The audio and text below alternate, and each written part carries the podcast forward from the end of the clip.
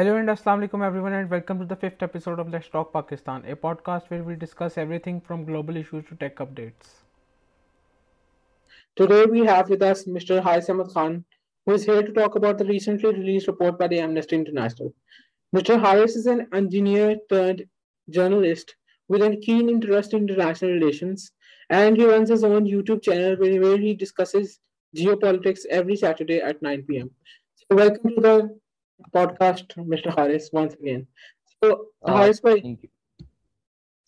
Haris bhai, thank you so much for joining us. आज basically जो basically जो मेरा कीन इंटरेस्ट है ना आज की पॉडकास्ट के ऊपर which is very less discussed in Pakistan because मैं जब ये रिपोर्ट रिलीज़ हुई चार दिन पहले तो I sat down with couple of friends और आई डिस्कस दिस रिपोर्ट और काफ़ी सारे लोगों का कहना था कि यार एमनेस्टी इंटरनेशनल की रिपोर्ट्स इस तरह की आती रहती हैं जो Israel basically the main report here talks about how Israel is an apartheid state and it has been uh, doing ethnic cleansing in Palestine. Not those words, but when, when we talk about apartheid, as Mr. Haris will explain in this podcast, it automatically means that it is uh, a, a state-run policy against a certain group uh, that is Palest- the Palestinians in this case. So, Haris bhai, आप थोड़ा सा इस पे पहले light shade करें कि Amnesty International की report कहती क्या है?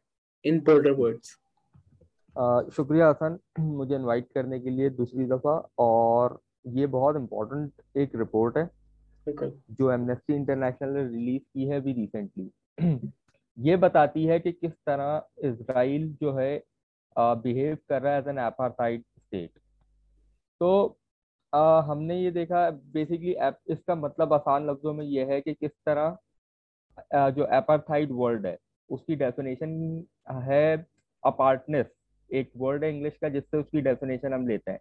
तो अपार्टनेस का मतलब होता है सेपरेशन इस हम्म। तरह एक रेशियल ग्रुप किसी दूसरे रेशियल ग्रुप से अपने आप को बर्तर साबित करता है हम्म। उस पर अपनी सबकत साबित करता है. किस तरह से वो बहुत सी ऐसी चीज़ें हैं जिसमें वो अपने आप को प्रेफरेंस देता है और उसको नीचे कर देता है.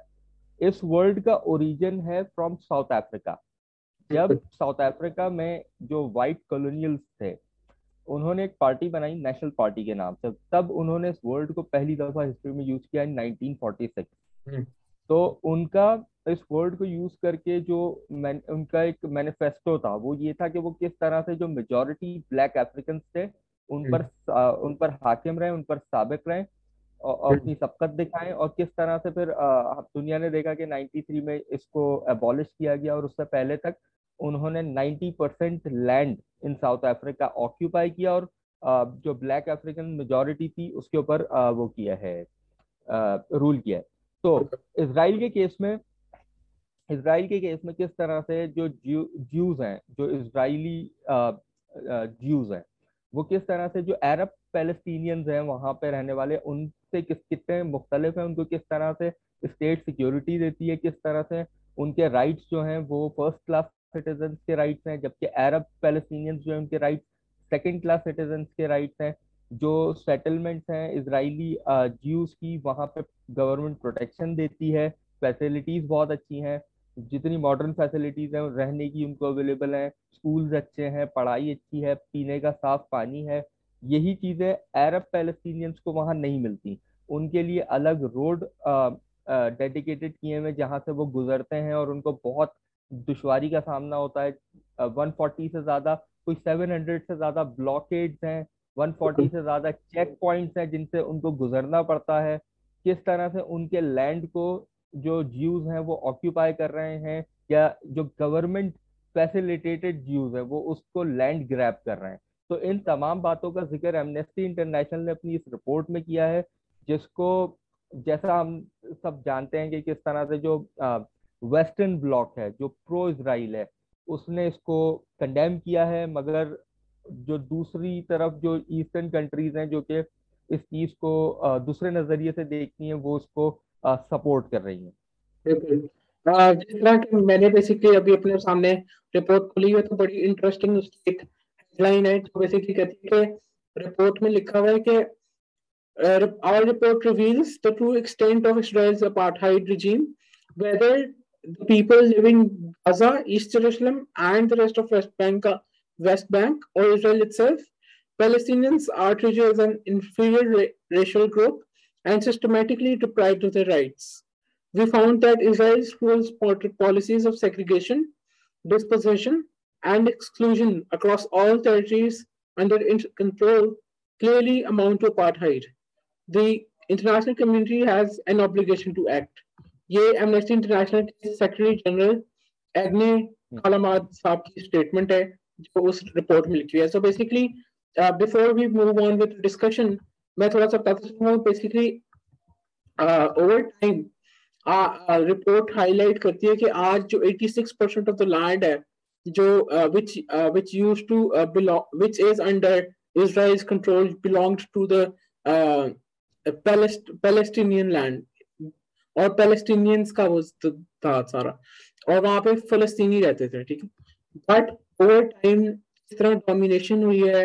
इसका हिस्टोरिकली भी बड़ा इंटरेस्टिंग पर्सपेक्टिव है कि कैसे इंटरनेशनल पावर्स इंक्लूडिंग क्योंकि रिपोर्ट पे जिस तरह आपने कहा कि बड़ा रिएक्शन आया one of the one of the highest reaction from was as a state was from UK right और जिस तरह हमें पता है कि बेलफोर डिक्लेरेशन में which was uh, which was the declaration that led to creation of uh, the state that is Israel that Israel claims to be a state right uh, that became as part of something that UK and other international international governments and countries were part of ठीक है तो आप मुझे थोड़ी सी इसकी history बताएं कि किस तरह ओवर टाइम ये वॉशिंग हुई है और इसके इसके ऊपर क्योंकि ये बड़ी डिटेल्ड रिपोर्ट है मैं ये भी बताता चलूँ कि because according to the news article I read, the people who have been who uh, released this 300 plus page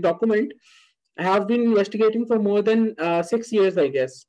और uh, उसके बाद ये रिपोर्ट आई तो हारिस भाई थोड़ा सा मुझे एक्सप्लेन करेंगे किस तरह ये रिपोर्ट हाईलाइट करती है हिस्टोरिकल कॉन्टेक्स्ट के साथ। तो बेसिकली आ, हम शुरू करते हैं हिस्ट्री से बिकॉज़ ये बहुत ज़्यादा अब आज के दौर में ये बहुत ज़्यादा कॉम्प्लेक्स टॉपिक हो चुका है। इसको समझना इसको सिंप्लीफाई करना बहुत ज़रूरी है हमारी ऑडियंस के लिए। तो हम बात करते हैं जब वर्ल्ड वॉर वन हुई। तो वर्ल्ड वॉर वन से पहले जो ये एरिया था दिस एरिया ऑफ़ लैंड इसको कहते थे? शाम। इस पूरे जिसमें लेबनान आज का इसराइल पैलेस्टाइन और सीरिया इजिप्ट का सेनाई डेजर्ट ये इस पूरे इलाके को कहते थे शाम सीरिया के नाम से मशहूर था ये।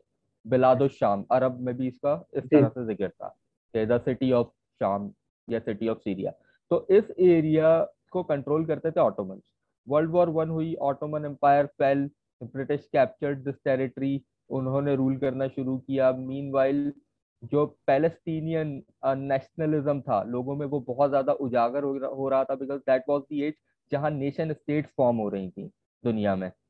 तो वो बहुत ज़्यादा उजागर हो रहा था। तो दे वर लाइक कि जब ब्रिटिशर्स इस जगह को छोड़ेंगे तो we would have our own territory our own land that will be called Palestine but mean क्या हुआ कि वो 90 परसेंट पॉपुलेशन थी ये अरब पैलेस्टीनियंस की वहाँ। Mean hmm. क्या हुआ कि वहाँ जो पाँच या छह परसेंट जीव पॉपुलेशन थी वो वहाँ की जो लोकल थी उसके अलावा यूरोप से माइग्रेट करके वहाँ आके रहना शुरू हुए। फिर fast forward to world war two Holocaust हुआ। हॉलोकास्ट के बाद एक मास माइग्रेशन हुई जीव्स की इस लैंड में। जब अब दो बहुत ज़्यादा आबादी जो कि एक दूसरे से बहुत मुख्तलिफ़ थी जब वो एक जगह पर आ गई तो ऑब्वियसली कंपटीशन बढ़ा। लड़ाइयाँ शुरू हुई कंपटीशन बढ़ा और सिचुएशन बहुत दैट के वो ब्रिटिशर्स के कंट्रोल से बहुत बाहर हो गई। हम्म। तो अल्टीमेटली इसका हल ये निकाला ब्रिटिशर्स ने और यूएन ने एक टू स्टेट सॉल्यूशन दिया जाए जिसमें ब्रिटिशर्स ने कहा कि भाई हम यहाँ से निकल जाते हैं। पैलेस्टीनियंस आप लोगों को आपकी इंडिपेंडेंस मिल गई। इसराइल जो ज्यूस थे आप लोगों को यहाँ पे आपका आपकी स्टेट मिल गई। अब इसके ऊपर भी बैकलैश आया बिकॉज़ जो पैलेस्टीनियंस थे उन्होंने कहा कि भाई ये तो स्टेट हमारी होनी चाहिए थी क्योंकि हम यहाँ रहते हैं और बहुत अरसे से रहते हैं। हम्म। तो उसके ऊपर एक बैकलैश आया। अब इसराइल इसराइली ज्यूज जो थे वो इस चीज़ के लिए प्रिपेयर्ड थे उनके पास सिक्योरिटी थी जिससे उन्होंने पहली अरब इसराइल वॉर हुई 48 के अंदर वो उन्होंने बहुत सारी टेरिटरीज उस जो उनको असाइन की गई थी उससे ज़्यादा कैप्चर कर ली। तो जो ज्यूस थे उनको सिर्फ़ दो हिस्सों में अगर मैं आपको अगर आप मुझसे स्क्रीन शेयर करें मैं आपको मैप में ये चीज़ बताता हूँ। हाँ अगर आप इसको इनेबल करें स्क्रीन शेयर के ऑप्शन को तो मैं मैप से बता देता हूँ।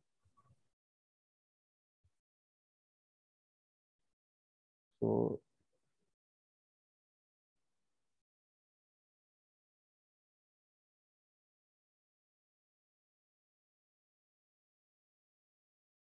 आई कैन सी स्क्रीन आपकी स्क्रीन नज़र आ रही है। आप देख पा रहे हैं। ठीक है अब देखें। ये जो थी 1947 में ये जो ग्रीन एरियाज़ हैं ये हमारा पैलेस ये है सारी अरब पैलेस्टीनियन पॉपुलेशन और जो वाइट एरियाज़ हैं ये जूश सेटलमेंट्स हैं। बट 47 के बाद जो यूएन प्रपोज पीस प्लान था और उसके बाद अरब इसराइल वॉर हुई उसके बाद जितने अरब थे वो या तो दूसरे मुल्कों में जो दूसरी नेबरिंग अरब कंट्रीज़ थी वहाँ चले गए या फिर सिर्फ़ इस एरिया में दो जगह पर महदूद होकर रह गए। इस एरिया को कहते हैं वेस्ट बैंक जहाँ ये पैलेस्टाइन लिखा हुआ है थर्ड फ़ोटो में। बिल्कुल। और इस एरिया को कहते हैं इस स्ट्रिप ऑफ़ लैंड को गजा। तो ये गजा स्ट्रिप तो ये यहाँ पर महदूद हो गए। अब जब ये यहाँ पर महदूद हो गए तो उसके बाद दोबारा से फिर पीस प्रोसेस शुरू हुआ। Fast forward to 1967 Arab Egypt के साथ हुई six day war Arab Israel war एक और हुई छह दिन की। उसमें उन्होंने इस एरिया को भी कैप्चर कर लिया जिसको हम वेस्ट बैंक कहते हैं जेरूसलम को भी कैप्चर कर लिया इवन जो ये ग्रे एरिया है सनाई डेजर्ट इसको भी कैप्चर कर लिया। तो अब कंप्लीटली उनका इस पे पूरा होल्ड आ गया था। फिर चीज़ें आगे बढ़ी और उसके बाद चीज़ें आगे बढ़ी उसके बाद कैंप डेविड अकॉर्ड हुआ। कैंप डेविड अकॉर्ड में इजिप्ट को सनाई डेजर्ट वापस कर दिया गया और उसके बाद फिर हाँ फिर चीज़ें और मजीद फिर आगे की तरफ़ गई और ऑस्लो अकॉर्ड हुए। इंतफादा शुरू हुआ। इंतफादा मतलब हम्म। इसके खिलाफ जो इसराइली ऑक्यूपेशन थी उसके खिलाफ वहाँ पे रेबिलियन आगे आए। उसको उन्होंने उसको उसकी मुजाहिमत की। तो फिर बढ़ते बढ़ते चीज़ें यहाँ पहुँच गई कि इंतफादा जो पहला हुआ और दूसरा हुआ उसके बाद इन्होंने क्या किया कि जो आ, जो वेस्ट बैंक और जेरूसलम का एरिया था ईस्ट हम्म। जेरूसलम जहाँ पे अभी भी अरब पॉपुलेशन थी अब यहाँ पे इन्होंने आहिस्ता आहिस्ता सेटलर्स को भेजना शुरू किया। सेटलर्स से मुराद जो ज्यूश पॉपुलेशन है वो वहाँ जाके रहना शुरू हुई। तो वो जब वहाँ जाके रहना शुरू हुई उससे और ज़्यादा एक ऑपरेशन उससे एक मुजाहमत उन्होंने की कि भाई अब ये जो एरियाज़ हैं ये तो हमारे हैं इसमें भी अगर आप जिस सेटलर्स भेजेंगे इनिशियली इसराइली गवर्नमेंट ने इस चीज़ को आ, इसको उन्होंने ओन नहीं किया। बट विद टाइम उन्होंने इसको ओन भी किया सिक्योरिटी भी प्रोवाइड की आज भी जो वेस्ट बैंक में सेटलमेंट है वो बहुत मॉडर्न सेटलमेंट है जहाँ पे ज्यूज रहते हैं और उनको जो अभी हमने 2020 में देखा था कि जब एक कॉन्फ्लिक्ट बहुत ज़्यादा बॉइल डाउन हुआ था तो आयरन डोम आयरन डोम एक वो मिसाइल डिफेंस टेक्नोलॉजी नज़र आई थी तो ये आयरन डोम्स वहाँ सेटलमेंट में लगे हुए हैं जो कि जो कि उनको प्रोटेक्ट करते हैं उसके अलावा सोल्जर्स उनको प्रोटेक्ट करते हैं तो एक ही जगह पे अब आपको दो तरह की कम्युनिटीज मिलती हैं एक जो बहुत मॉडर्न है और एक जो बहुत ज़्यादा ऑपरेस्ट हो रही है। अब इसको भी इसको भी अगर आप इस तरह से देखें कि जब ये वेस्ट बैंक और गजा स्ट्रिप के अंदर कंफाइंड हो गए अरब पॉपुलेशन तो अब यहाँ पे पैलेस्टीनियंस की चार पॉपुलेशन मौजूद है एक तरह से। एक जो कि पर्टिकुलरली गजा में रह रही है जो कि बहुत ज़्यादा गरीब बहुत ज़्यादा पॉवर्टी का शिकार है बिकॉज़ ऑफ़ कॉन्स्टेंट वॉर उस पूरी स्क्रिप्ट को उस पूरी स्क्रिप्ट को इसराइल ने इसराइली फोर्सेस ने एक ब्लॉकेट के ज़रिए बंद किया हुआ है। वहाँ से कोई बाहर नहीं जा सकता उनकी इजाज़त के बिना कोई अंदर नहीं आ सकता। हर चीज़ एक चेक पॉइंट से होकर गुजरती है। वहाँ नाइन्टी परसेंट पॉपुलेशन को साफ़ पीने का पानी नहीं मुयसर है। उसके अलावा वहाँ पे फिफ्टी परसेंट अनएम्प्लॉयमेंट है। तो वो जो है वो बिल्कुल फोर्थ क्लास सिटीजन है जिनको कोई फैसिलिटी कुछ ज़िंदा रहने की जो बुनियादी जरूरियात हैं वो उससे भी महरूम है। उसके अलावा वेस्ट बैंक में अगर हम देखें तो दूसरी पॉपुलेशन इनकी है वेस्ट बैंक में। वेस्ट बैंक में क्या है कि वेस्ट बैंक में दो तरह के सेटलर्स हैं जिनको इसराइल सपोर्ट करता है इसराइल एज अ स्टेट एक जिन्हें वो खुद वहाँ सेटल कराने with the help of different mega project mega residential project दूसरे वो जो इनलीगल सेटलर्स हैं इवन वो इनलीगल सेटलर्स को भी स्टेट सिक्योरिटी प्रोवाइड करती है और वो वहाँ रह रहे हैं हम्म। यहाँ पे रहने वाले जो अरब पैलेस्टीनियंस हैं हम्म। वो उनके लिए कुछ इस तरह से कि जो अगर कोई जीव होगा तो वो एक अलग हाईवे के थ्रू वहाँ रोड्स इस तरह से उन्होंने डिज़ाइन कर दिए जो उसको मेन सिटी इसराइल से कनेक्ट करते हैं मेन कंट्री से तो वो वहाँ से आराम से जा सकते हैं इन रोडों पे ये पैलेस्टीनियंस नहीं जा सकते इनके लिए डिफरेंट रोड्स हैं जहाँ चेक पॉइंट्स हैं ब्लॉकेड्स हैं ये इन्हें उनके थ्रू होकर गुजरना पड़ता है फिर यहाँ पे वॉल की एक कंस्ट्रक्शन हो रही है जितनी सेटलमेंट है उनके अराउंड एक वॉल क्रिएट कर दी जाती है जिससे ये लोग उसके दूसरी तरफ़ और महदूद हो जाते हैं। इनके लिए जॉब्स कम है इन आ, इनके लिए डिफरेंट आईडी कार्ड्स हैं जिनको ये यूज़ करते हैं और ये एज अ सेकंड या थर्ड क्लास सिटीजन के तौर पर वहाँ ज़िंदगी गुजार रहे हैं। फिर एक पॉपुलेशन इनकी मौजूद है ईस्ट जेरूसलम में। जेरूसलम में भी जेरूसलम में भी मैं आपको उसको दिखाता हूँ कि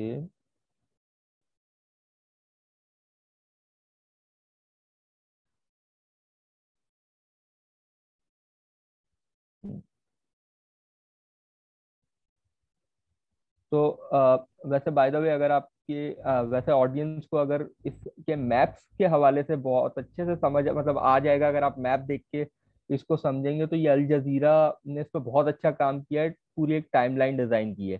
तो वो उसको देख के समझ सकते हैं। तो आ, वापस आते हैं टॉपिक पे। जेरूसलम में अगर हम बात करें तो जेरूसलम ईस्ट जेरूसलम में ओल्ड सिटी है।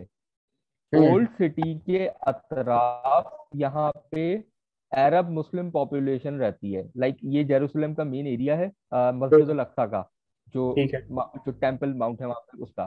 तो उसके चार क्वार्टर हैं। ये मुस्लिम क्वार्टर है। मुस्लिम क्वार्टर के पीछे वो एरिया शेख जर्रा जहाँ पे अभी ट्वेंटी ट्वेंटी के अंदर जो कॉन्फ्लिक्ट एमर्ज हुआ था वो इधर की वजह से हुआ था। यहाँ पे जो सेटलर्स आ गए थे और उन्होंने केस हम्म। जीत लिया और जो पॉपुलेशन है उसको यहाँ से इवैक्यूएट करने की कोशिश की थी। अरब पॉपुलेशन को तो उस पर यहाँ पे अपराइजिंग हुई और फिर वो एक एक कॉन्फ्लिक्ट यहाँ पे से शुरू हुआ।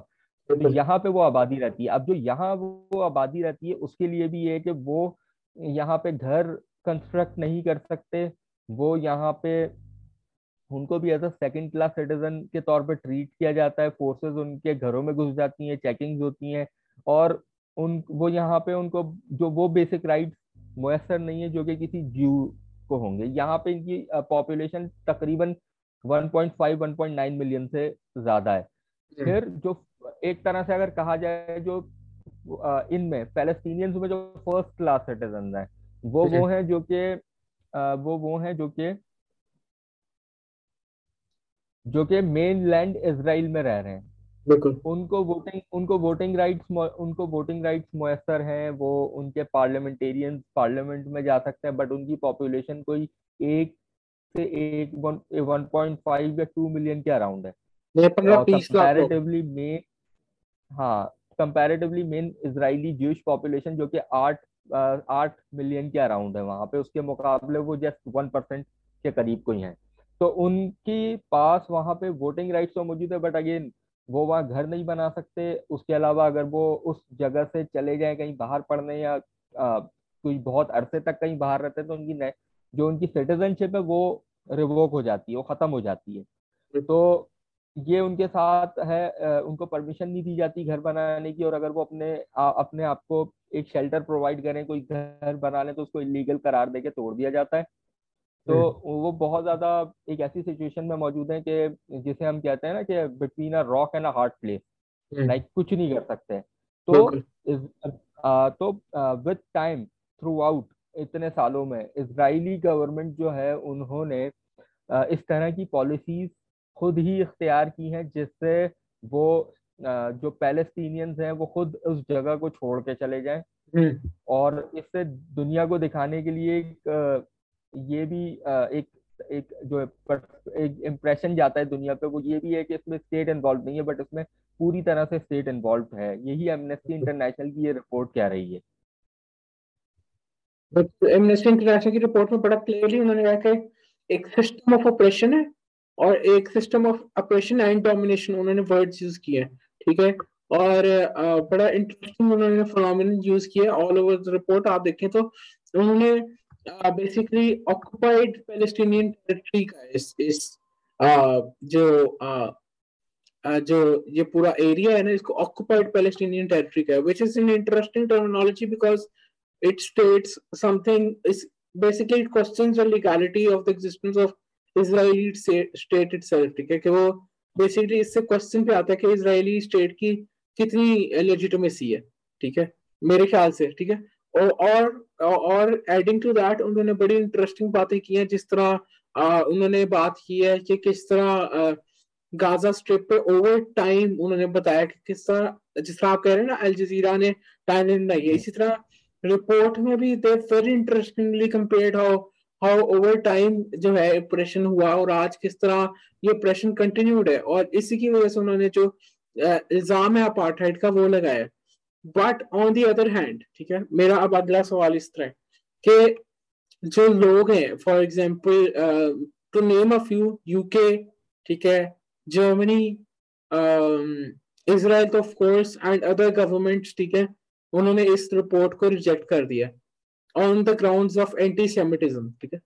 तो आप मुझे थोड़ा सा इसके बाद बैकलैश के बारे में बताएँ कि किस तरह एंटी-Semitism has been something जो Israel has been using as an emotional appeal to a lot of international media and a lot of people. Even if you remember Shah Mahmood Qureshi का जो interview था uh, on on a US uh, US channel, I don't remember CNN था कि uh, CNN था क्या था, yeah, but yeah, so उसमें भी uh, the reporter थी वो she was very quick to point out any anti-Semitism, right? So whenever we anyone points out anything against that state of Israel, it is labeled anti-Semitic, ठीक है? और वो बंदे पे पूरा लेबल लग जाता है एंटी का ठीक है and we we all we all know the grinder that Sham Mukherjee went through because of his statement ठीक है we will not debate that पर बात ये है कि इवन टुडे जब रिपोर्ट आने के बाद सारे कंट्रीज़ ने एंटी सेमिटिज्म का इल्ज़ाम लगाया तो इस पर थोड़ा बताएँगे किस तरह उसका बैकलैश क्या है और क्यों आया? हाँ, वैसे वो जस्ट टू ऐड ऑन कि वो जो रिपोर्टर थी शी वाज अ ज्यू या या I know she was a she was an American Jew so देखें ये Uh, इनकी शुरू से एक पॉलिसी रही है स्टेट ऑफ़ इसराइल की मैं बात कर रहा हूँ इनकी स्टार्ट से एक पॉलिसी रही है कि जब भी uh, इन इनके जो ये कर रहे हैं उसके खिलाफ इनके ऑपरेशन के खिलाफ जब बात होती है तो ये उसको एंटी सेमेटिक कह के आ, हम्म। अपना डिफेंड करते हैं अपना दिफा करते हैं। एंटी सेमिटिज्म के हवाले से अभी रिसेंटली इन्होंने एक, आ, एक बड़ा ज़बरदस्त आर्टिकल आया था टाइम्स ऑफ़ इसराइल में। ये या मेरा ख्याल है टाइम्स ऑफ़ इसराइल था जेरूसलम प्रेस क्लब का जो वो है मैगजीन उसमें था। कि जो इंसाइक्लोपीडिया ब्रिटानिका है उसमें एंटी सेमेटिक उस उन्होंने कहा है कि जो एंटी सेमेटिज्म वर्ड है ये यूज़ होता है ये सिर्फ़ ज्यूज के लिए यूज़ नहीं होता बल्कि ये वर्ड यूज़ होता है अरब्स के लिए क्योंकि वो भी सेमेटिक है। सेमेटिक है तो आप उसको सिर्फ़ हाँ तो आप उसको सिर्फ़ ज्यूज के लिए यूज़ नहीं कर सकते। तो अगेन ये इस वर्ड को यूज़ करके अपना दिफा करते हैं और जबकि ऐसा नहीं है। हम पूरी दुनिया या एमनेस्टी इंटरनेशनल ये नहीं कह रहा कि ये ज्यूस कर रहे हैं। वो कह रहा है कि ये स्टेट ऑफ़ इसराइल कर रही है। इवन हम यहाँ बैठ के हम भी ये नहीं कह रहे कि ये ज्यूस कर रहे हैं। हम कह रहे हैं कि ये स्टेट ऑफ़ इसराइल कर रही है। तो देर इज़ अ डिफरेंस अगर ज्यूस के खिलाफ कोई बात होती है तो that can be called as anti semitic but not अगर स्टेट ऑफ़ इसराइल के खिलाफ कोई बात होती है। हम्म। तो वो एक पॉलिटिकल एंटिटी है उस पर क्रिटिसिज्म भी होगा। अगर वो कुछ गलत करेगी अगर वो कुछ सही करेगी तो उसके ऊपर ज़ाहिर जो उसको सही समझते हैं वो उसको दाद भी देंगे। फिर जहाँ तक आपने बात की कि इनको सपोर्ट क्यों हासिल है तो देखें वेस्ट में इसराइल स्टेट ऑफ़ इसराइल की ज्यूज की एक बहुत अच्छी लॉबी काम कर रही है बहुत अच्छे से। क्योंकि अश्क अब अगर आप देखें कि जितने इनके प्राइम मिनिस्टर्स हैं आज तक के वो सब अश्क नाजी ज्यूज हैं। तो अश्क नाज ज्यूज की वो रेस है जो यूरोप से ताल्लुक रखती है। तो और आज भी देखें जाइनस तो वो पॉलिटिकल मूवमेंट है जो उन्होंने शुरू की थी स्टेट ऑफ़ इसराइल को के क्याम के लिए। बट वो अशकनाज जो यूरोप से ताल्लुक रखते हैं वो आज भी वहाँ मौजूद हैं। उनके लिंक्स उनकी हेरिटेज हम्म। वो सब वहाँ मौजूद है। इसी तरह ये प्रेशराइज करते हैं थ्रू यूएस। यूएस में सबसे ज़्यादा इसराइल के बाद दूसरे नंबर पे सबसे ज़्यादा ज्यूस की जो पॉपुलेशन है वो यूएस में मौजूद है। तो यूएस में इसी तरह जो वो थे वो हैं एक बहुत अच्छे पॉलिटिकल साइंटिस्ट हैं जॉन मेयर यस जी उनकी उन, उनकी एक बुक थी। उन्होंने ये बताया था कि किस तरह इजरायली लॉबी जो है वो अमेरिका के अंदर अमेरिका की फॉरेन पॉलिसी को इन्फ्लुएंस करती है। तो उस वो उसके ऊपर बहुत क्रिटिसिज्म आया बट अगेन ये बात इस तरह से ठीक है क्योंकि उन्होंने उसमें एक आर्ग्यूमेंट किया था कि अमेरिका में, अमेरिका इसराइल एक एसोसिएशन है, मैं उसका नाम भूल गया। अगर आप उसको गूगल करें तो वो उसका नाम है, बड़ी मैं अभी याद आता है तो मैं आपको उसका बताता हूँ। तो वो एसोसिएशन कैपिटल हिल में बहुत बहुत अपनी उसकी जड़ें उसने कायम रखी हुई हैं और वो अमेरिका की पॉलिसी को बहुत ज़्यादा इन्फ्लुएंस करती है। That is AIPAC A I P A C so american israel uh, peaceful. Public public commission something कुछ इस तरह से खैर। तो वो वहाँ पे उनका इन्फ्लुएंस बहुत ज़्यादा है। उसके अलावा जो अमेरिकन पॉपुलेशन है उनकी सपोर्ट बहुत ज़्यादा थी इसराइल के लिए वो इसलिए क्योंकि इसराइल मिडिल ईस्ट में एक डेमोक्रेटिक कंट्री है। तो same political system same values की वजह से वो बहुत ज़्यादा सपोर्ट कर रहे थे। बट रिसेंटली गार्जियन का एक आर्टिकल मैंने पढ़ा था जिसमें ये था कि अब वो सपोर्ट डिक्रीज हो रही है आफ्टर 2014 आफ्टर 2014 जो गजा में इन्होंने किया उसके बाद से जो ये करते आ रहे हैं और रिसेंटली 2020 में तो वो सपोर्ट अब ज़्यादा डिक्रीज हो रही है। इस बात का एहसास स्टेट ऑफ़ इसराइल को भी है। उनके फॉरेन मिनिस्टर ने इसका ज़िक्र किया था मेन जनवरी में जनवरी ट्वेंटी ट्वेंटी ट्वेंटी टू में। उन्होंने ये ज़िक्र किया था अब उनको जिस चीज़ को फेस करना है वो ये है कि वो किस तरह से अपने ऊपर से ये टैग हटाएँ अपार्थाइड का तो इसीलिए ये इतना स्ट्रॉन्ग रिएक्ट भी करते हैं इस पर जब अगर कोई इस तरह की बात करता है ह्यूमन राइट्स वॉच ने लास्ट ईयर यही स्टेटमेंट दिया था सेम इसी तरह की रिपोर्ट जिसको उन्होंने बहुत ज़्यादा उन पर बैकलैश आया था तो हम्म। अब वेस्ट वेस्ट उनका साथ इसलिए देता है बिकॉज़ उनकी एक लॉबी है जो कि काम कर रही है वेस्ट में और हम्म। फिर अगेन उसके मॉनिटरी और उसके सिक्योरिटी बेनिफिट भी हैं। The best intelligence agency Israel के पास है जो वो ज़ाहिर है कोई भी मुल्क होगा वो उनके साथ कॉपरेट करेगा। अमेरिका उनके साथ सिक्योरिटी ताल्लुकात रखना चाहता है और क्योंकि उनके पास इंटेलिजेंस एजेंसी बहुत अच्छी है साइबर सिक्योरिटी में इसराइल बहुत आगे है और इसके अलावा इकोनॉमिकली इकोनॉमिकली जो उनकी उनके स्टार्टअप्स हैं उनकी कंपनीज़ हैं और जो इंक्यूबेशन सेंटर्स हैं इसराइल में जो मौजूद हैं उससे वो बिल्कुल मुस्तफ़ होना चाहते हैं। तो एक तो ये बात हो गई। फिर अगेन एक चीज़ जिसका आ, मैं ज़िक्र करूँगा वो ये कि एट द सेम टाइम जब ये रिपोर्ट उस वक्त छाया हुई है तब इसराइल के जो प्रेसिडेंट थे वो मिडिल यूएई के दौरे पे थे। और वहाँ पे भी उन्हें कंडेम नहीं किया गया उनके सामने अपने तासुरात अपने तहफात को बयान नहीं किया गया ये बात ये भी शो करती है कि जो अब अरब कंट्रीज़ है मिडिल ईस्ट की वो भी बहुत हद तक उसी पेज पे है जहाँ इसराइल है और वो इस इशू को जो पहले उठाती थी अब वो नहीं उठा रही। तो ये एक और कंसर्निंग पॉइंट है। तो सिर्फ़ वेस्ट ही नहीं खामोशी इख्तियार करके जो अरबिक कंट्रीज़ हैं वो भी उसको उतना ही सपोर्ट कर रही हैं। हम्म। भले कंडेम नहीं कर रही लेकिन सपोर्ट कर रही हैं। ऐसे है सर इवन मैं अभी पढ़ा था कि जो इजरायली स्टेट है इट हैज़ लाइक कितने आई डोंट नो एक मिनट मुझे पढ़ने थे इसमें मैंने पढ़ा था कि how almost thirty five thousand हाँ सिक्सटी एट थाउज़ेंड पीपल ठीक है, जो अनरिकग्नाइज्ड है इसराइल में, ठीक है, जो थर्टी फाइव बेडविन विलेजेस है रिपोर्ट के मुताबिक मेरे सामने बेसिकली खुली हुई है उसने उसमें लिखा है कि there are about 35 Bedouin villages home to about 68000 people जो अनरिकग्नाइज्ड है और अब अभी की डिस्कशन को कंटिन्यू करते हुए एमनेस्टी इंटरनेशनल के साथ मसला है कि Amnesty International has such strong credibility in the international law arena, right? Every every international organization uh, has sort of respect this respect for Amnesty International for being bipartisan ठीक है?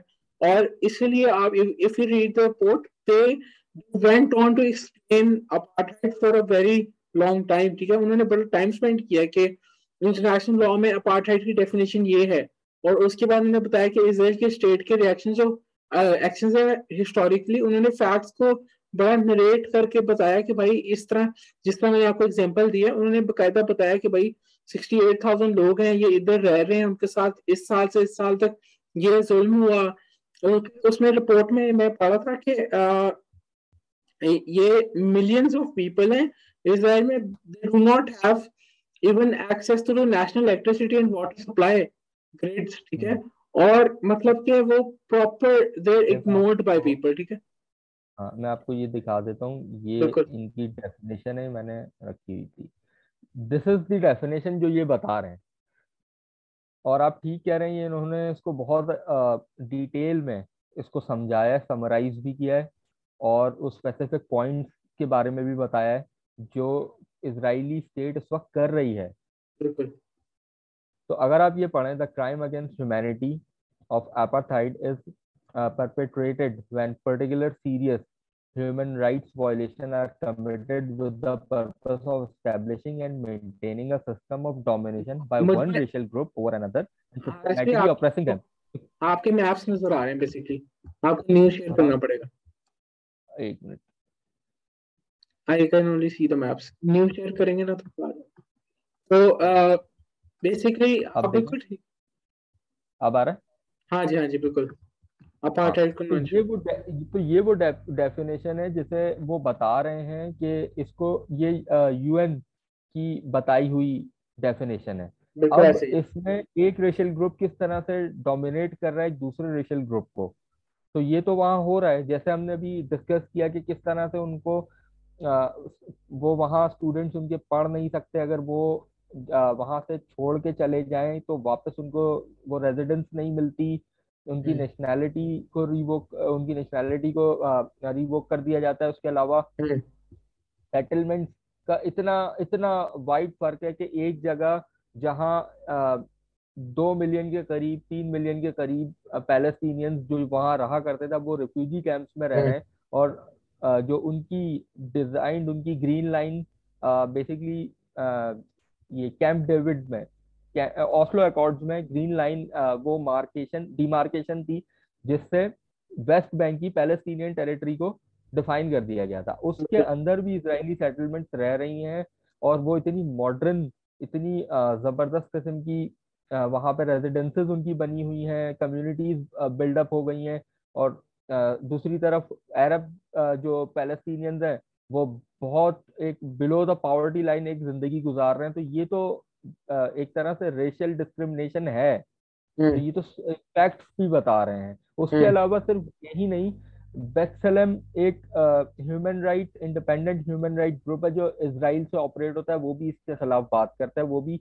उसका reference भी इस रिपोर्ट में मौजूद है कि उन्होंने भी ये बताया कि किस तरह से वहाँ लैंड ग्रैबिंग हो रही है जो उनसे ज़बरदस्ती उनकी जमीनें छीन ली जाती हैं और वहाँ पे इसराइली सेटलर्स को आबाद कर दिया जाता है। उसके अलावा डैनियल डैनियल साइडमैन एक लॉयर हैं जो he is also based in Israel तो वो भी इसके खिलाफ बात करते हैं और वो भी इसके खिलाफ अपनी आवाज़ उठाते हैं इंटरनेशनल कम्युनिटी में कि किस तरह से वहाँ पे लैंड ग्रैबिंग हो रही है।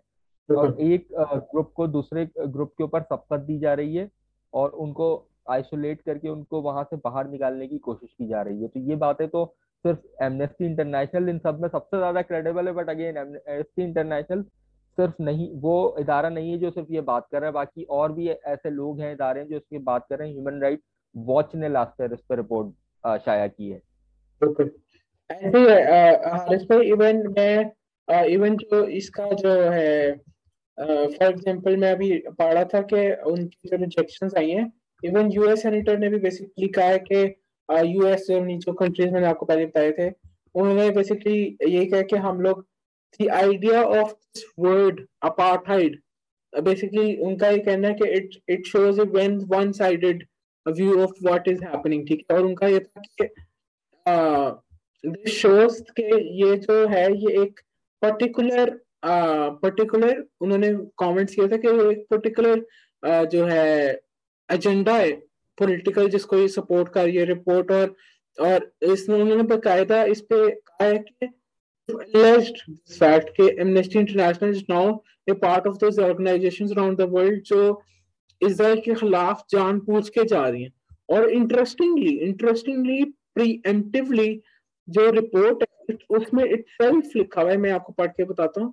हाँ उसमें उसमें क्योंकि probably the researchers who did all this research उनको पता होगा कि यार ऑब्वियसली यूएसए और यूरोपियन यूनियन से काफी बैकलैश आना है तो उन्होंने रिपोर्ट में ये वर्ड्स लिखे हुए हैं the USA, European Union and its member states and the UK, but also those states that are in the process of strengthening their ties, such as some Arab and African states, must recognize that Israel is committing the crime of apartheid and other international crimes.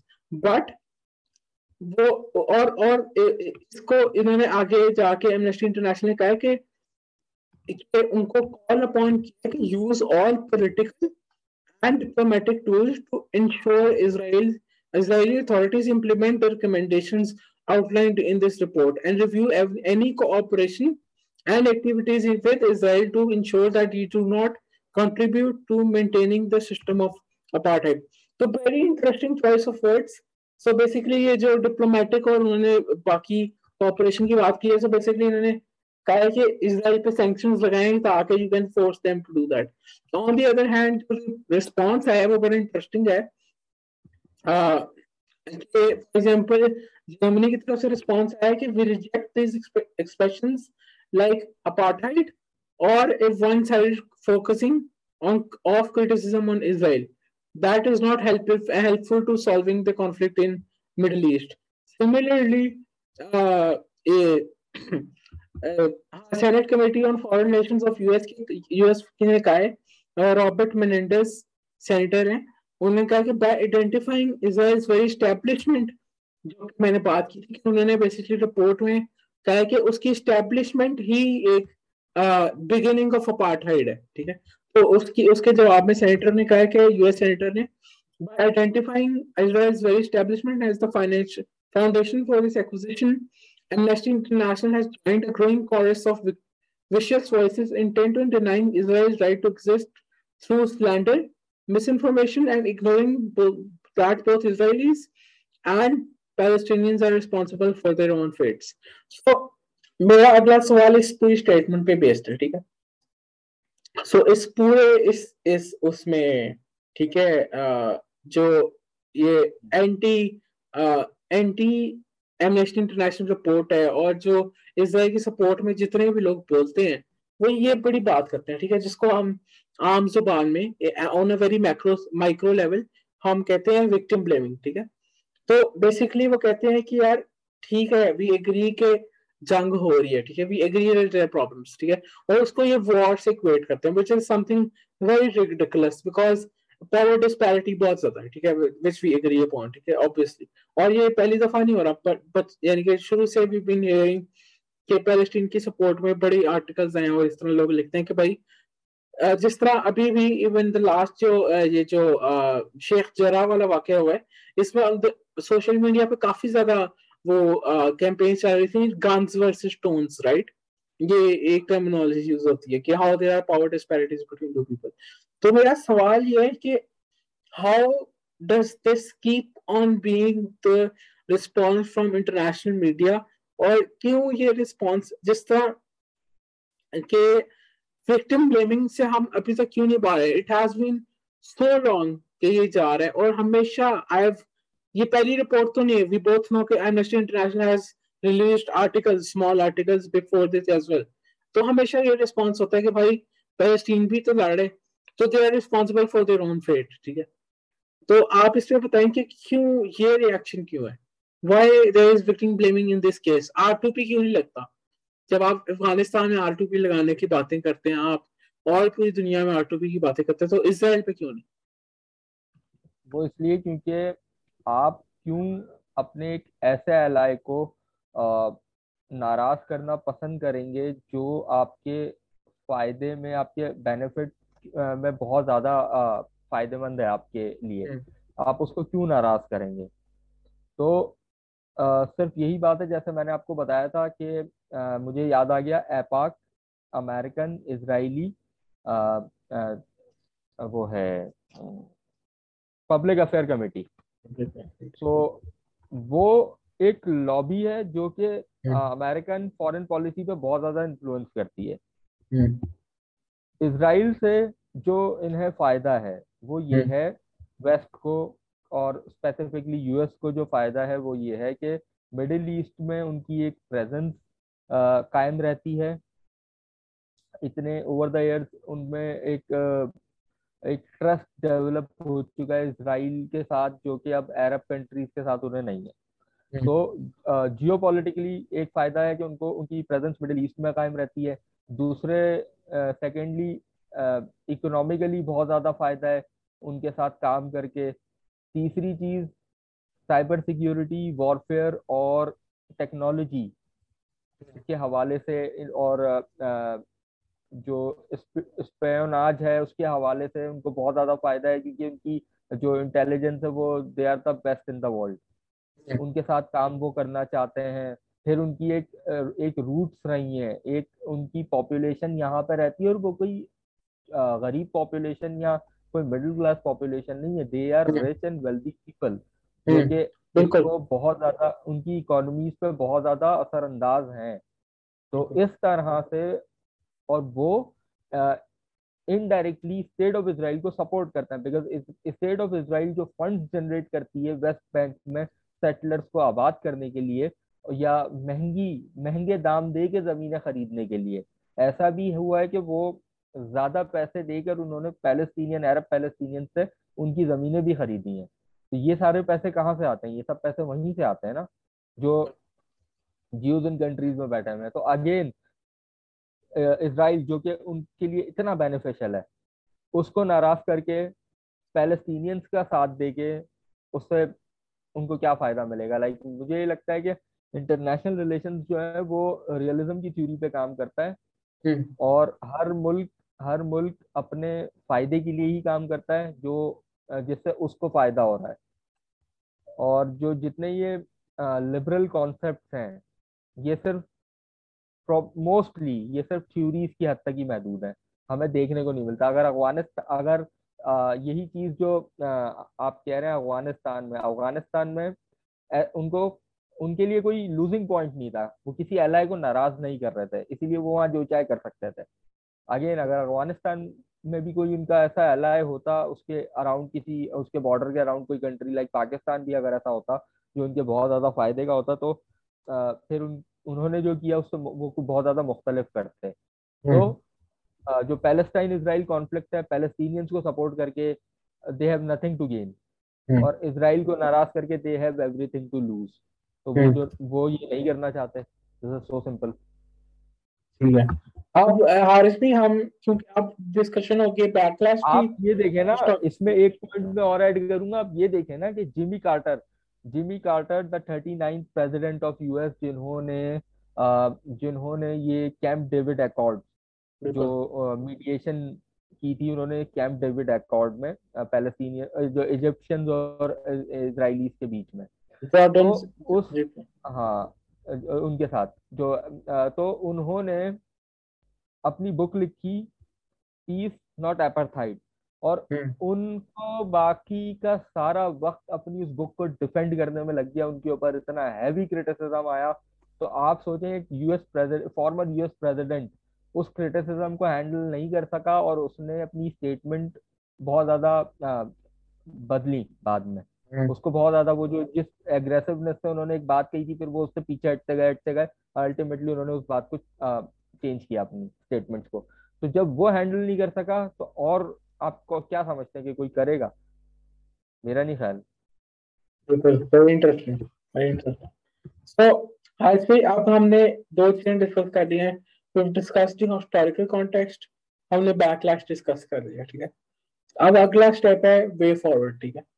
और उसके बाद will talk about something very relatable to Pakistan and to home right? Um, arguably और उसके अंदर मैं अब अगला step है तो वे फॉरवर्ड ठीक है? उसके अंदर बड़ी इंटरेस्टिंग बात की है, जो बड़ी मेरे लिए हाईलाइट थी, जो रिपोर्ट में बात हुई है।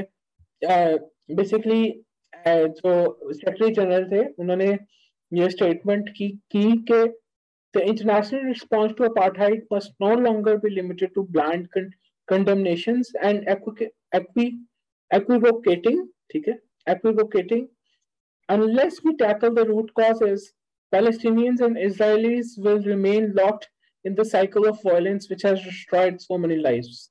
Okay?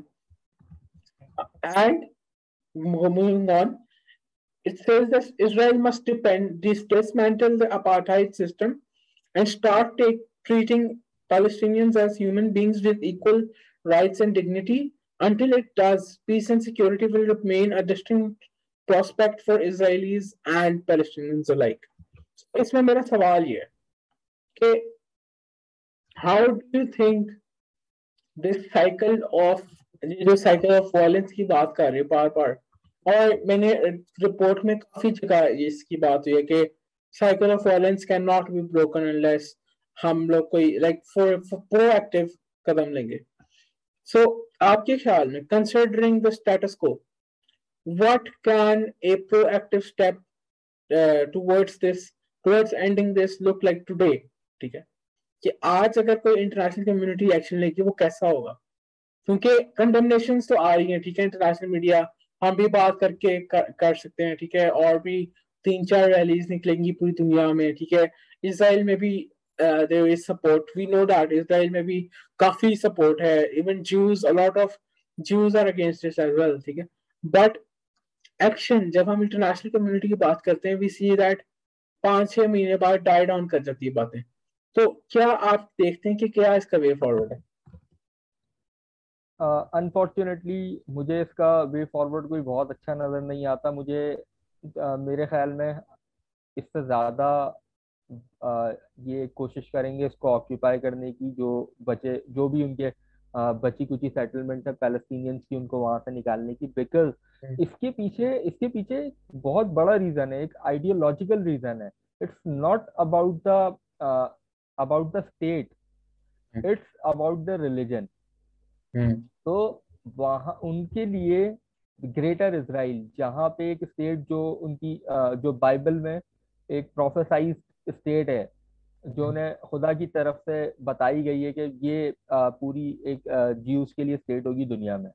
तो वो उस एम के पीछे चल रहे हैं। The the mission of Zionism was also about the establishment of that state जो इसराइल से शुरू हुई है but it's but it will expand to be a greater Israel state और वो फैलेगी। तो जब वो फैलेगी और दुनिया भर से तमाम ज्यूज वहाँ आएँगे आ, तो ज़ाहिर है उसके लिए फिर वहाँ और किसी को रहना तो उसका रहने का सवाल ही नहीं उठता। फिर अगेन इंटरनेशनल कम्युनिटी उसको किस तरह से प्रेशराइज कर सकती है इसराइल को? सैंक्शंस लगा के तो वो वो नहीं लगाएँगे। आप इसी तरह देखेंगे कि ये बातें चंद फैक्शंस में आ, के आ, की वजह से उठेंगी। कुछ लोग हैं जो इस बातों को उठाएँगे जो क्रिटिसाइज करेंगे कंडेम करेंगे। कुछ इंटरनेशनल न्यूट्रल ऑर्गेनाइजेशन हैं एनजीओ हैं जो कि इसको कंडेम करेंगी।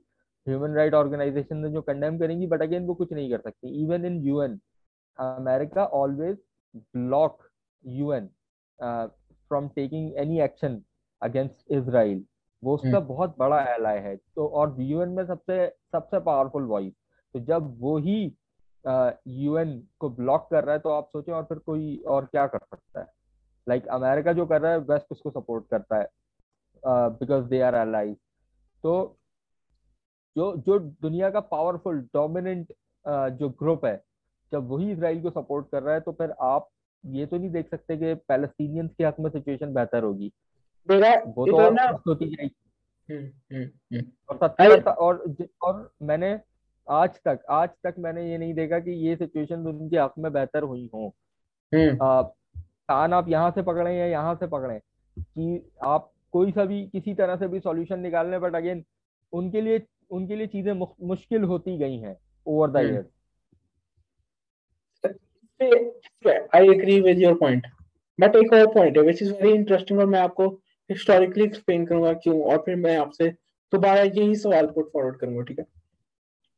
अभी एक अरब अरब अमेरिकन इंस्टीट्यूट के प्रेसिडेंट है जेम्स सॉकबी उनकी स्टेटमेंट आई है basically it's a Washington based think tank AI तो उन्होंने कहा है कि अल जजीरा में उनको उन्होंने इंटरव्यू दिया और उन्होंने कहा था कि they want to nip this in the bud this by this they mean the report right but the bud has already broken ground and developed roots and it's going to be a losing battle on their part ठीक है और उन्होंने Al Jazeera को कहा which is very interesting because मैं आपको बताऊँगा क्यों domestic uh, he, he said that domestic pressures have compelled many legislators to condemn the amnesty report, but the group's status and international credibility make it difficult to dismiss its conclusion okay? that Israel is systemically oppressing Palestinians. Okay?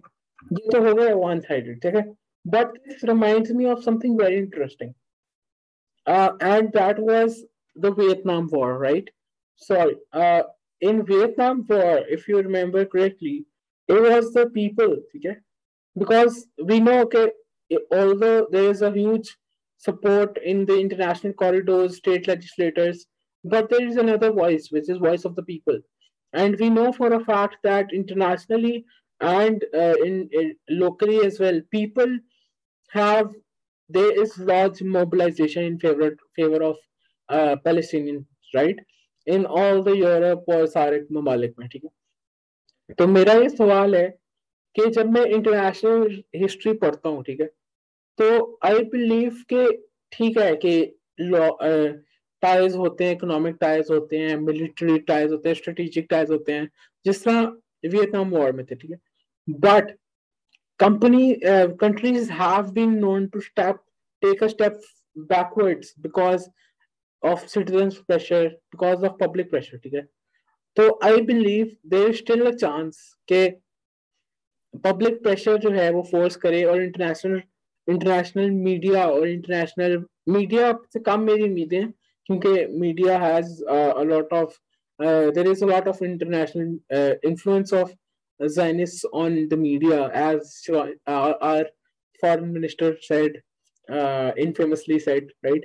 But uh, I believe people have a certain power और वो power आएगी सामने and that will lead to change what do you think about that देखें अगर जिसकी आप बात कर रहे हैं कि पीपल हैव सर्टेन पावर अगर आ, लोग आ, निकल आते हैं इनके खिलाफ और बात करते हैं तो उससे एक प्रेशर बिल्डअप होगा। बट अगेन वो कैसे होगा? वेस्ट जो कि अगर ये वेस्ट में होता है तो प्रेशर बिल्डअप होगा। बाकी मिडिल ईस्ट में अगर ऐसा कुछ होता है तो उससे तो पहले भी कोई फ़र्क नहीं पड़ा और अभी भी नहीं पड़ेगा। जब पाकिस्तान मेरा नहीं ख्याल कि पाकिस्तान में भी आ, उनके हक में पैलेस्टीनियंस के हक में मुजाहरे होते रहे हैं। बट अगेन उससे कोई फ़र्क नहीं पड़ता बिकॉज़ हमारे उनसे कोई डायरेक्ट रिलेशन नहीं है। तो अगर वेस्ट में कुछ होता है तो उससे फ़र्क पड़ेगा मगर वेस्ट में कुछ होगा क्यों? अमेरिका में आपको पता है कि अमेरिका में क्रिश्चियंस का एक बहुत डोमिनेंट ग्रुप है जिसे इवेंजेलिकल क्रिश्चियंस कहते हैं। और वो स्टेट ऑफ़ इसराइल के सपोर्ट में है। वो चाहते हैं कि ये स्टेट वहाँ कायम रहे। नॉट ओनली ज्यूज वो भी ये चीज़ चाहते हैं और वो uh, uh, जिसमें ये the Trump family the Jared family ये भी उसमें उसमें शामिल है। तो उनके बहुत सारे पार्लियामेंटेरियंस एवेंजेलिकल हैं। तो uh, वहाँ पे जितने जितने इन्फ्लुएंशियल लोग हैं वो इस क्रिश्चियनिटी के सेक्ट से ताल्लुक रखते हैं। वो चाहते हैं स्टेट ऑफ़ इसराइल कायम रहे।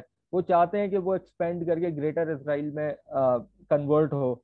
तो फिर आप किस तरह समझते हैं कि वो वहाँ पे उसको कंडेम करेंगे या और बहुत एक बड़ी मेजोरिटी है लोगों की जो इसका साथ देती है हम्म। तो अगर अगर ये होता है कि पब्लिक प्रेशर से चीज़ें बदली जाती हैं बिल्कुल बट पब्लिक प्रेशर क्रिएट होता हुआ भी तो नज़र आए ना वो क्रिएट होता हुआ नज़र नहीं आ रहा गार्जियन हम्म। गार्जियन का एक आर्टिकल था जिसमें उन्होंने ये बताया कि आफ्टर uh, 2014 जो अमेरिकन यंग पॉपुलेशन है उसमें सपोर्ट फॉर इसराइल के ट्रेंड में कमी नज़र आ रही है बट वो कम है इवेंचुअली अगर ये ग्रो करके बहुत ज़्यादा हो जाती है तो शायद ऐसा हो बट मुझे ऐसा होता नज़र नहीं आ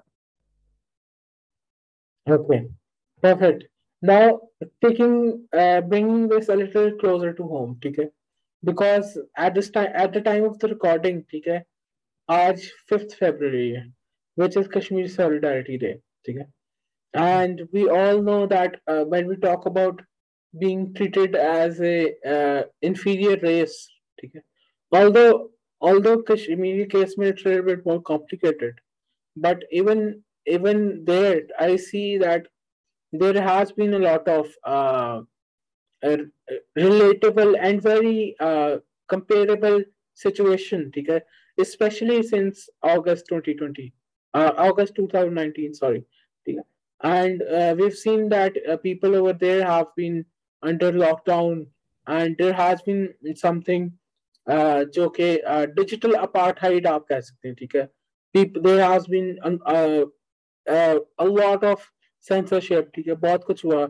और एक एक मेरी फेवरेट राइटर हैं the God of Small Things की ऑथर हैं Arun Arundhati Roy right she she passed a statement yeah she she she passed a statement which is very interesting she said at midnight of august 4th 2019 india turned all of kashmir into a giant prison camp 7 million Kashmiris were barricaded in their homes, internet connections were cut, and their phones were went dead. Which is like this is something जिससे अभी हम बात करते आ रहे हैं ठीक है It is very relatable to in that sense right although इसको आप लाइक like, लोग नहीं कहेंगे अपार्टाइड और उसको like the world has not been termed yet right on Kashmir ठीक है बट आप इस पे क्या सिमिलरिटीज देखते हैं और आप कश्मीर के इशू को कैसे सॉल्व होते देखते हैं फ्यूचर में? हम्म। तो कश्मीर का जो इशू है और जो इन्होंने किया है आर्टिकल 370 और 35 ए को रिवोक करके। उसके हम्म। बाद कश्मीर की सिचुएशन बहुत हद तक सिमिलर है। गजा की सिचुएशन जिसको एक ओपन एयर प्रिजन बना दिया गया है। इंटरनेट कनेक्शन वहाँ से कट कर दिए गए हैं। जॉब्स का वहाँ पे इशू है। लास्ट ईयर एक आ, मैंने वीडियो किया था इसके ऊपर। तो उसमें एक केस मैंने रिपोर्ट किया था जिसमें एक केस ऑलरेडी रिपोर्टेड था जिसको मैंने कोर्ट किया था। उसमें ये था कि एक लड़के ने खुदकुशी की थी सत्रह अठारह साल का लड़का था उसने खुदकुशी की। क्यों? क्योंकि उसके फादर को जो कि मुस्लिम थे उनको दो साल से गवर्नमेंट एम्प्लॉय थे उनको दो साल से पे नहीं किया था। उनके हालात इतने खराब हो गए थे कि उनका सरवाइव करना मुश्किल हो गया था। हम्म। तो उसने प्रेशर में आके खुदकुशी कर ली जान ले ली। फिर जो कश्मीर की एक रेवोल्यूशन रेवोल्यूशनरी जवाब थी इनकी। कश्मीर की जो इस ऑपरेशन के खिलाफ लड़ रही थी उसके बहुत बड़े रहनुमा थे सैयद अली गिलानी।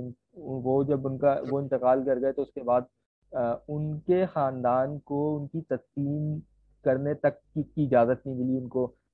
हाउस अरेस्ट करके रखा और जाके जो फौजियों ने उनको दफन कर दिया। तो वहाँ सिचुएशन बहुत ज़्यादा बहुत ज़्यादा वर्स है।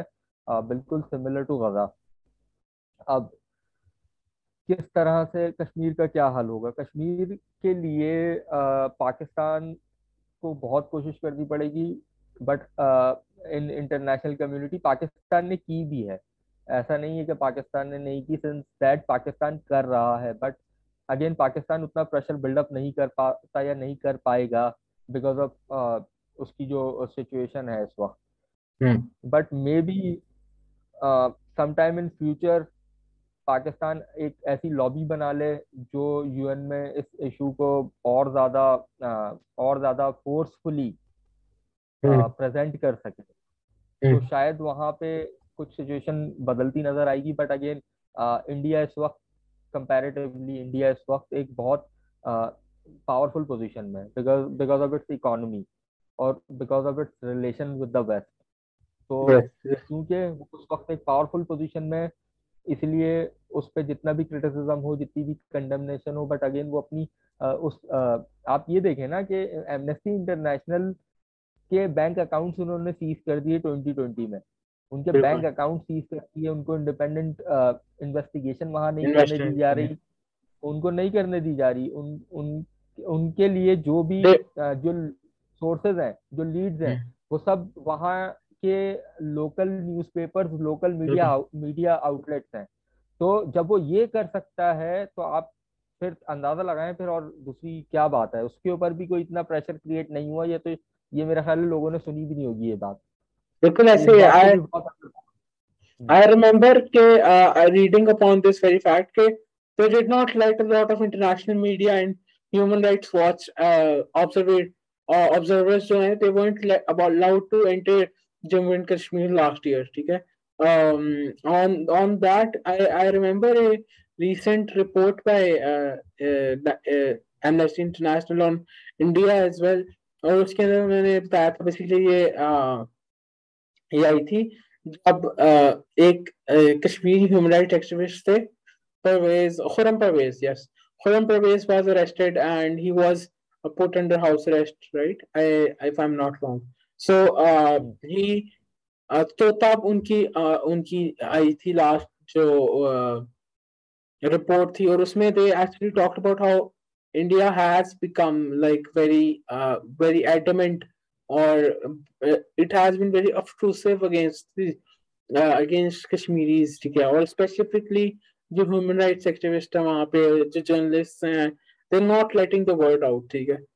तो यहाँ पे भी जिस तरह आपने कहा same power dynamics power disparity आ रही है कि एक तरफ़ इंडिया है, ठीक है विच इज़ वेरी स्ट्रॉन्ग और ये they have access to all the western friendships और all the economy just like Israel right so और उसी तरह on the other hand Kashmiris हैं which are like supported by Pakistan and other वही वाले countries like it's the same power dynamics right और ये के बस यहाँ पे ये है कि थोड़ा इंटरनेशनल uh, प्लेटफॉर्म्स uh, पे कंडेमनेशंस आ जाती हैं जिस तरह यूके के ह्यूमन राइट्स मिनिस्ट्रीज होती हैं उसकी कंडेमनेशंस आ जाती हैं।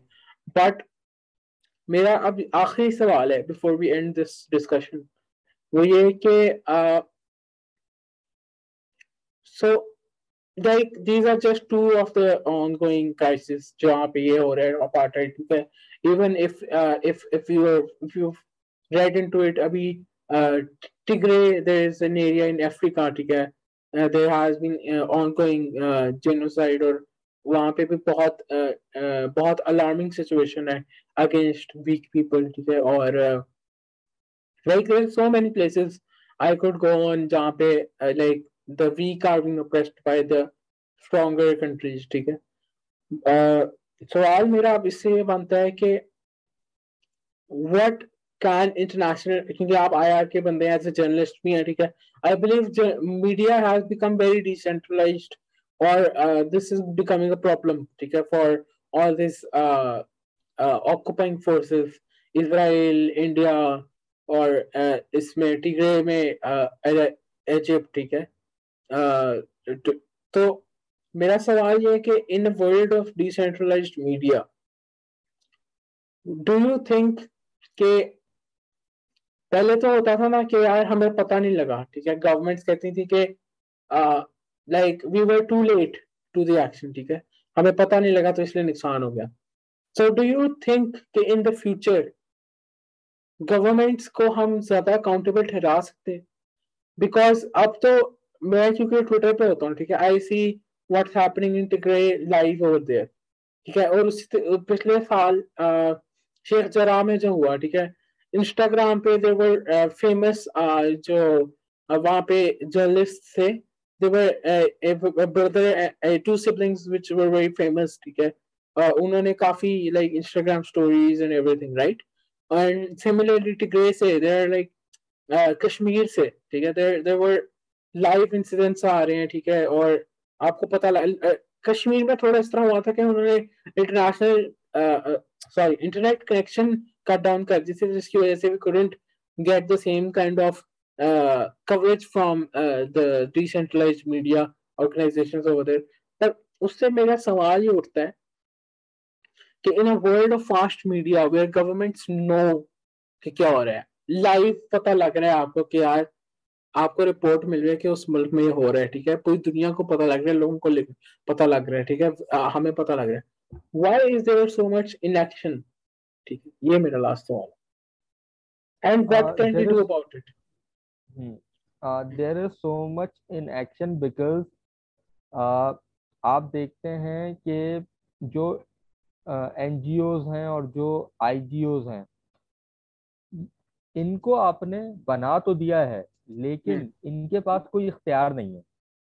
इनके इनको आपने इनको कोई पावर नहीं दी गई तो जस्ट ये कंडेम कर सकते हैं और ये उसके अलावा कुछ कर नहीं सकते। फिर अगेन फिर वही बात आती है कि इंटरनेशनल पॉलिटिक्स को मेरा देखने का नज़रिया यही है, जो कि फैक्ट से साबित भी होता है कि the countries in the world they work on the theory of realism जिससे उनको फ़ायदा हो रहा है, वो वो अलाइनमेंट्स होती हैं, जिससे उनको फ़ायदा हो रहा होता है, सारी पावरफुल कंट्रीज़ एक तरफ़ हैं। तो चीज़ें तब बदली जा सकती हैं जब आप यूनिलेटरल अभी हम जिस दुनिया में मौजूद हैं, इसको यूनिलेटरल वर्ल्ड कहेंगे। क्योंकि यहाँ पे सिर्फ़ एक सुपर पावर है और उसकी, उसके अराउंड एक पूरा, पूरे अलाइज बने हुए और उसकी एक अलाइनमेंट बनी हुई है। जहाँ पे ये बाइपोलर हो जाएगा, यानी कि एक और ऐसी पावर जैसे सोवियत यूनियन के टाइम में हुआ था कि वो सोवियत यूनियन जब बन गई थी तो वो एक कंपटीशन को पैदा कर देते हैं। अब क्या है कि आप की जो एक पावर है उसको भी संभल के चलना है उसके एलाइज को भी संभल के चलना है बिकॉज़ उसको पता है कि एक सामने एक और पावर बड़ी है। तो अगर आज रशिया चाइना का अलायंस रशिया चाइना का अलायंस और इससे रिलेटेड कंट्रीज़ इसके अराउंड एक ब्लॉक बना लेती हैं वेस्टर्न ब्लॉक के अगेंस्ट तो आप देखेंगे चीज़ें बहुत हद तक ईज डाउन होंगी। हम्म। वो क्यों? क्योंकि जब आपको जब आपको पता होता है कि सामने एक और ऐसी पावर है जो कि सपोर्ट कर रही है किसी को भी तो उसके बाद फिर आप भी थोड़ा सा मोहतात हो जाते हो जैसे कि ये थ्रू आउट सोवियत यूनियन के टाइम में देखने को मिला।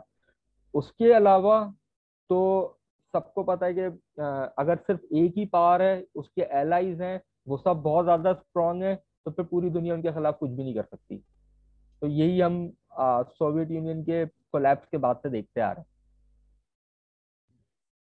बाकी जहाँ तक मीडिया की बात है मीडिया तो देखें रिपोर्ट कर रहा है मीडिया मीडिया भी नहीं, इससे भी एक स्टेप आगे जाते हैं कि सोशल मीडिया जो है सोशल मीडिया इतनी बड़ी करेंसी बन चुका है जहाँ पे उसने सिटीजन्स को एम्पावर कर दिया है टू बी अ जर्नलिस्ट अब सिटीजन जर्नलिज्म चल रहा है, कोई भी बंदा अपना मोबाइल उठा के शूट कर देता है, जैसे आप खुद भी बता रहे हैं कि कश्मीर में भी ऐसा हुआ और पैलेस्टाइन में भी ऐसा हुआ, इसी वजह से इंडिया ने इंटरनेट कनेक्शन वहाँ पे ब्रेक डाउन कर दिए ताकि दुनिया को पता ना चल सके कि क्या हो रहा है। तो ये तो वो कर सकते हैं बट अगेन किसी ना किसी तरह से दुनिया को पता चल ही जाता है कि कहाँ क्या हो रहा है। अब we are living in a very connected world जहाँ दुनिया श्रिंक हो रही है तो लोगों को चीज़ों में पता चल जाती है। बट अगेन उनको काब, उनको काबू करने के लिए उनको प्रेशराइज करने के लिए आप उनसे ज़्यादा ताकतवर हो या उनके बराबर हो कम अज कम। अगर आप दोनों नहीं हो तो आप उनको नहीं रोक सकते या प्रेशराइज नहीं कर सकते। इसीलिए आप देखते हैं कि गवर्नमेंट बहुत ज़्यादा एग्रेसिव स्टांसेस की तरफ़ जा रही है बहुत ज़्यादा ऑपरेसिव हो रही हैं और ये वो सारी गवर्नमेंट्स हैं जो uh, जो इस वक्त किसी न किसी तरह की पावर फुल पावर डायनेमिक्स को शेयर करती हैं किसी पोजीशन पे है एक पावरफुल पोजीशन पे है। तो वो यही कर रही हैं। इसीलिए एक एक साइमल्टेनियस ऑल्टरनेट पावर का होना ज़रूरी है जो उसको चैलेंज कर सके। इस तरह आप देखते हैं कि इस तरह आप देखेंगे कि पीस बहुत हद तक इस्टेब्लिश हो जाएगा। बट अगेन इसके लिए कंट्रीज़ को एक ईस्टर्न ब्लॉक की तरफ़ अलाइन होना पड़ेगा। अब आप मिसाल के तौर पे, अगर यूएन में चाइना जो कि बहुत हद तक, बहुत करीब है, बहुत कुछ वक्त ही है मतलब कुछ साल है लाइक पच्चीस, तीस साल जिसमें चाइना सरपास कर जाएगा यूएस को। यूएन में उनकी प्रेजेंस बढ़ती जा रही है इंटरनेशनल ऑर्गेनाइजेशंस में उनकी प्रेजेंस बढ़ती जा रही है, अगर वो यूएस को सरपास कर जाते हैं या एटलीस्ट चैलेंज भी करते हैं वीटो करने का उनके पास राइट है being from the five countries super power countries जो हैं उनमें से। तो अगेन अगर उनका एक ब्लॉक बन जाता है जो कि अपोज कर सकता है चैलेंज कर सकता है तो आप देखेंगे कि चीज़ें बहुत हद तक ईज डाउन होंगी स्टेबिलिटी की तरफ़ आएँगी। ठीक है ये तो मुझे समझ आ गया कि इंटरनेशनल एरिना में आ, आ, सारा बाइपोलैरिटी मल्टीपोलैरिटी वो तो समझ आ गया। मैं जो आपसे सवाल था ना वो था कंप्लीसेंसी on the level of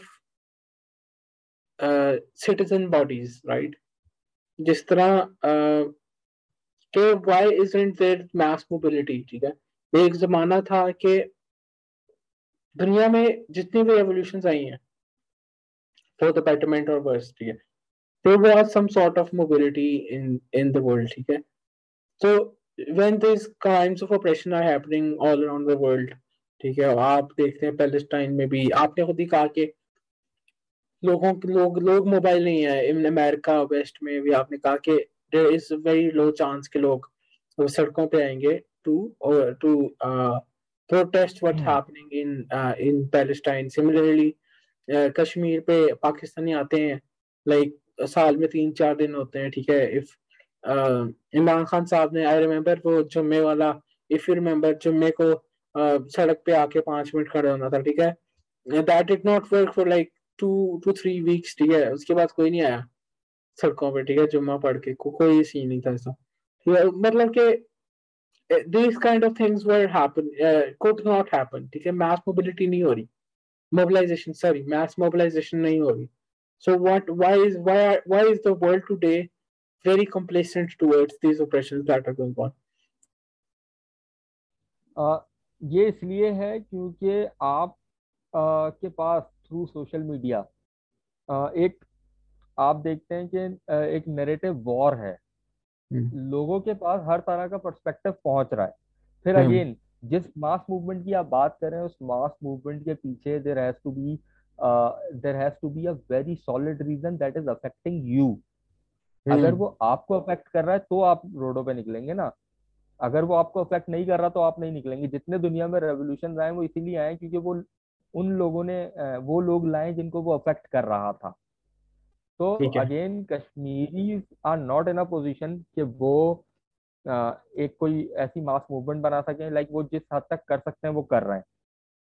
एक दूसरी कंट्री लाइक पाकिस्तान है। पाकिस्तान इंटरनेशनल मीडिया में एक वीक वॉइस है। अगर पाकिस्तान एक वही जो मैं आपसे पहले कह रहा था कि अगर पाकिस्तान एज अ कंट्री एक स्ट्रॉन्ग वॉइस होता तो वो बहुत हद तक चीज़ें कश्मीरी के फेवर में करवा सकता था। वो नहीं है। तो लोगों के जमा हो जाने से अपने मुल्क में तो फ़र्क पड़ सकता है किसी दूसरे मुल्क में नहीं पड़ सकता। ब्लैक लाइफ मैटर अमेरिका से शुरू हुआ क्योंकि वो उनको अफेक्ट कर रहा था तो वो लोग बाहर निकले।